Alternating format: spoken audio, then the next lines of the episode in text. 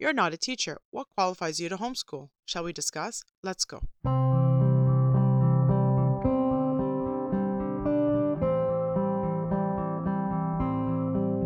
Welcome from Roots to Fruit as a Canadian Christian Orthodox homeschooling mother that also works. Many challenges arise. Come with me as I explore these issues, all of the good, the bad, and the ugly. Let's go on a journey together from roots to fruit.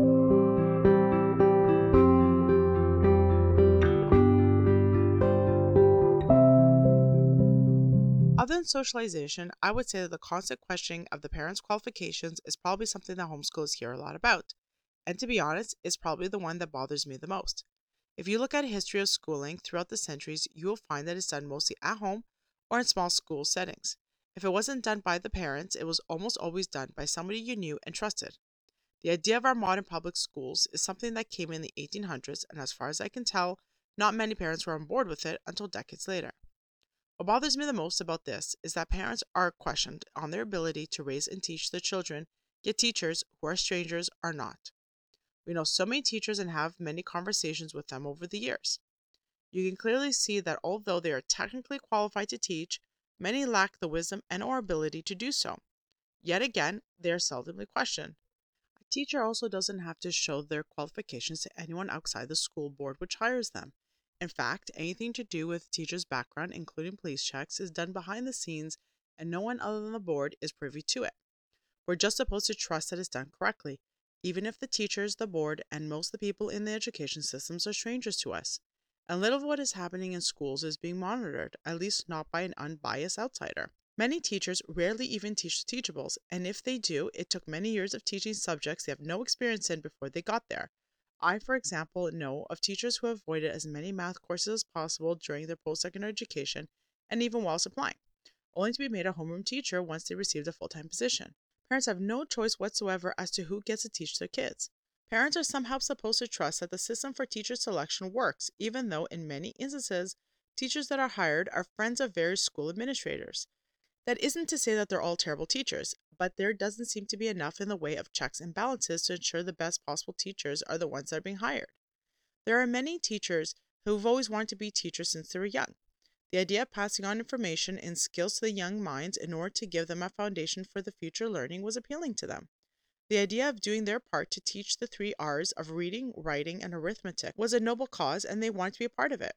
However, there are many teachers who are teachers because they have no ambition or ability to do anything else, and they just want what they view as a secure government job in which to get three months off in a year and one heck of a good pension at the end of it and yet we're not supposed to question the abilities or even the motives of the ones who be spending the majority of their child's waking hours with them, but it's perfectly acceptable to scrutinize a parent's motives and ability? Throughout history, it was the parents who did the teaching, and well, they produced better citizens. That should say a lot. It doesn't take much to see that as a whole, society has lost their knowledge, skills, sense of community, our manners, values, ethics, and so much more. Also, most parents attended public schools, and yet they're still not qualified. If the public system is better, then shouldn't parents be qualified enough to teach? And if they're not, then what makes teachers more qualified? Is it because they attended a couple of years of teachers' college? Is that all it takes to teach? And if teachers are so qualified, then why do they need a course book to tell them what to teach? It reminds me of that Simpsons episode when Lisa took away all the teachers' editions from the school and the teachers had no idea how to teach. This is something I've personally witnessed with teachers. There's also the question of homework. The child spends all the day in school, yet comes home with more work. What were they doing all day? Why wasn't it being taught in, during the school hours? And if the parent isn't qualified to teach, then why is it okay for them to do homework? Plus, when do children get to be children? When do they get a break? And how about family time? To me, none of this makes sense. We put all our trust in the school system, we're not allowed to question it, and the teacher's word is gospel. Why? What gives anybody the right to have so much authority over someone else's children? Not only that, but society teaches our children that the school system is sacred, and those who work in it have a higher level of authority over children than do their parents. That is, until a child misbehaves. Then it's solely the parent's fault, and it has nothing to do with the influences that they're being exposed to during the majority of the day. Then the parents are upset when their children are confused in life and rebel. There's a common argument that some households are toxic and it is better for the children to be in schools. And I agree. There are some households that are unhealthy, but this is a completely different issue that needs to be looked at separately. Plus, those parents are generally brought up through the public school system, and who gets to determine what a toxic environment is? We're also seeing toxic and broken families more and more these days, where decades ago it was rare. And again, they are mostly public school parents. You see, despite how things are spun, most parents love, care, and want to do the absolute best for their kids. Most parents happily sacrifice everything for their children.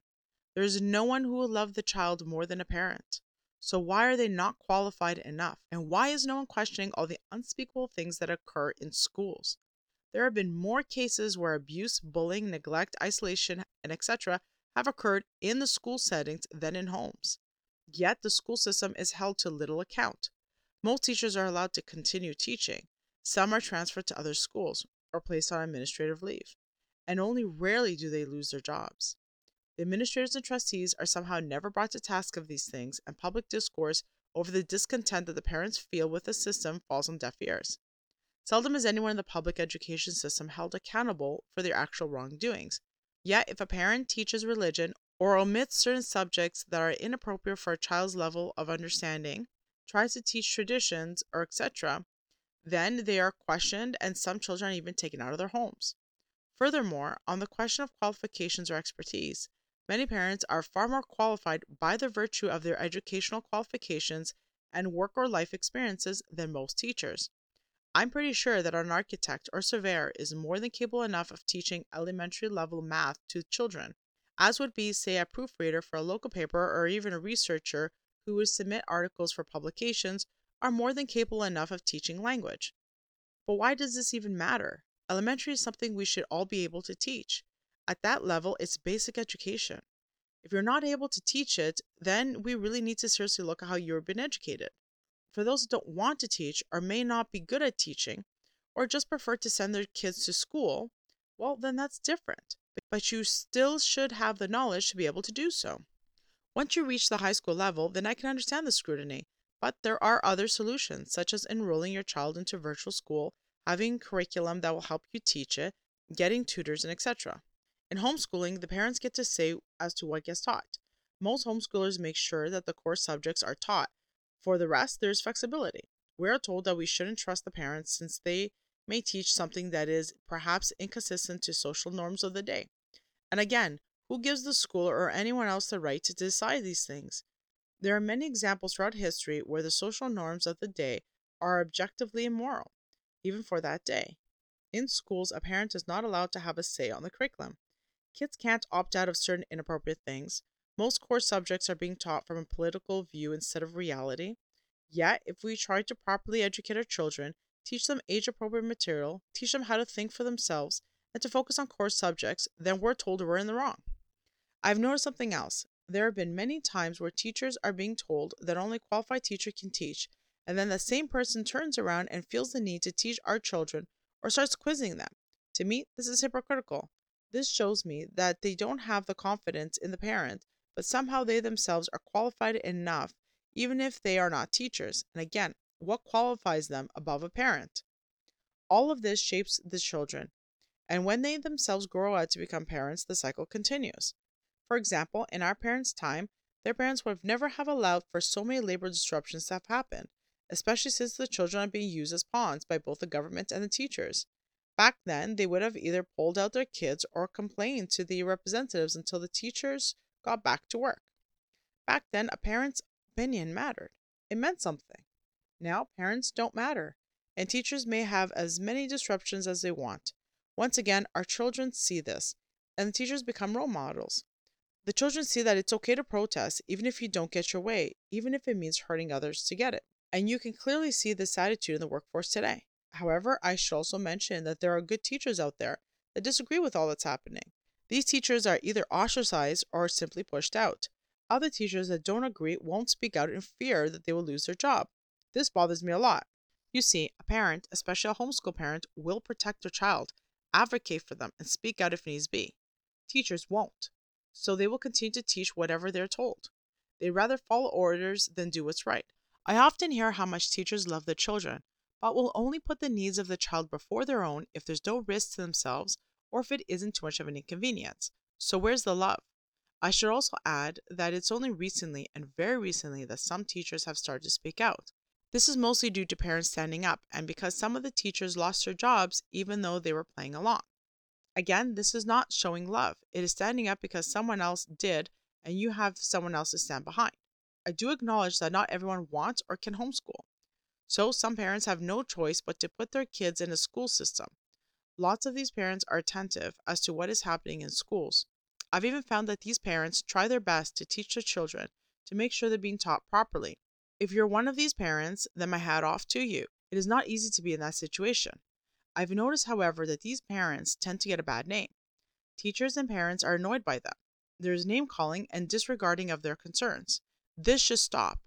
If a parent has actually taken an interest in their children, is trying their best to be attentive, then it should be commended and encouraged, not condemned. After all, look how our society is turning out. These kids are disconnected from the world and continue to be so as adults. They don't understand from right and wrong and just know how to follow orders. We put teachers that are strangers above parents. And what is the outcome? Well, people that eat Tide Pods as a challenge, people that think strawberry milk is vegan, people that don't know how to use a phone, others that have fallen off cliffs because Pokemon game told them to, or drove into a house because the GPS told them to. They don't know how many months there are in a year, and the list goes on and on and on. But they're able to tell you the latest celebrity gossip. The last thing that bothers me about this argument about parents not having the capability to teach their kids is with regards to Christianity. Not all homeschoolers are Christian. In fact, many are not. However, the Christian parents are the only ones that get scrutinized for teaching their religion. We are called narrow minded and are labeled as having some sort of a primitive way of thinking even if Christianity teaches to love all, including your enemies, to love your neighbor as yourself, to be a good person, accept others, to pray for them, not judge them, to be inclusive, and to help everyone who needs it.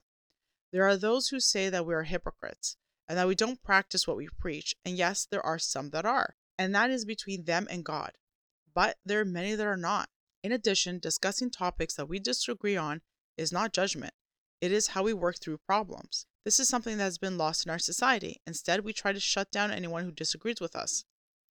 At the end of the day, we're all humans in a fallen world. We make mistakes, we do the wrong things, say the wrong things, but we don't know why a person does these things. We don't know if they repented and tried to correct their wrongdoings. And this is what makes Christianity so different. We love the person despite of the sin. We pray for each other in hopes there's someone praying for us. We struggle together, try to better ourselves. I can't see how this is narrow minded, especially since what is being taught in schools is the opposite. There are many religions and ideologies that are being taught in schools, yet we can't teach Christianity? Why single it out? There should be an educational conversation about it instead. I should also add that there are many denominations out there that have lost their ways and make the rest of us look bad. There are hundreds of denominations out there, so don't paint us all with the same brush. As Christians, we should try our best to practice the teachings. We don't have to like what they do to us, but we should try to pray and love them. There are many lost people out there, including Christians, and we all make mistakes. I truly believe that we're better off if we support, listen, and care about each other, rather than this constant division. To me, the best teachers are and have always been the parents. We know our kids better than anyone else. After all, they are our children. With God's help, we've made them and gave them life. If parents feel that school is the best option, then that should be their decision. Just the same way, if the parent decides another form of teaching is the best, then well, it's still up to the parents. No one else should have a say. No one else has a right. At the end of the day, they are our kids, our responsibility, our flesh. The idea of giving it up, especially to a stranger, is so absurd. If we want a healthier society, then we need healthier families, and we should start by allowing the parents to make decisions. Then we need to correct the education system. There's so much more to fix, but at least it's a start. Thank you for your time.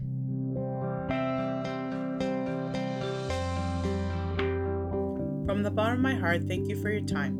If you want to know more about me and my podcast, please visit me at my website for more information at fromrootstofruit.podbean.com. May you be blessed from roots to fruit.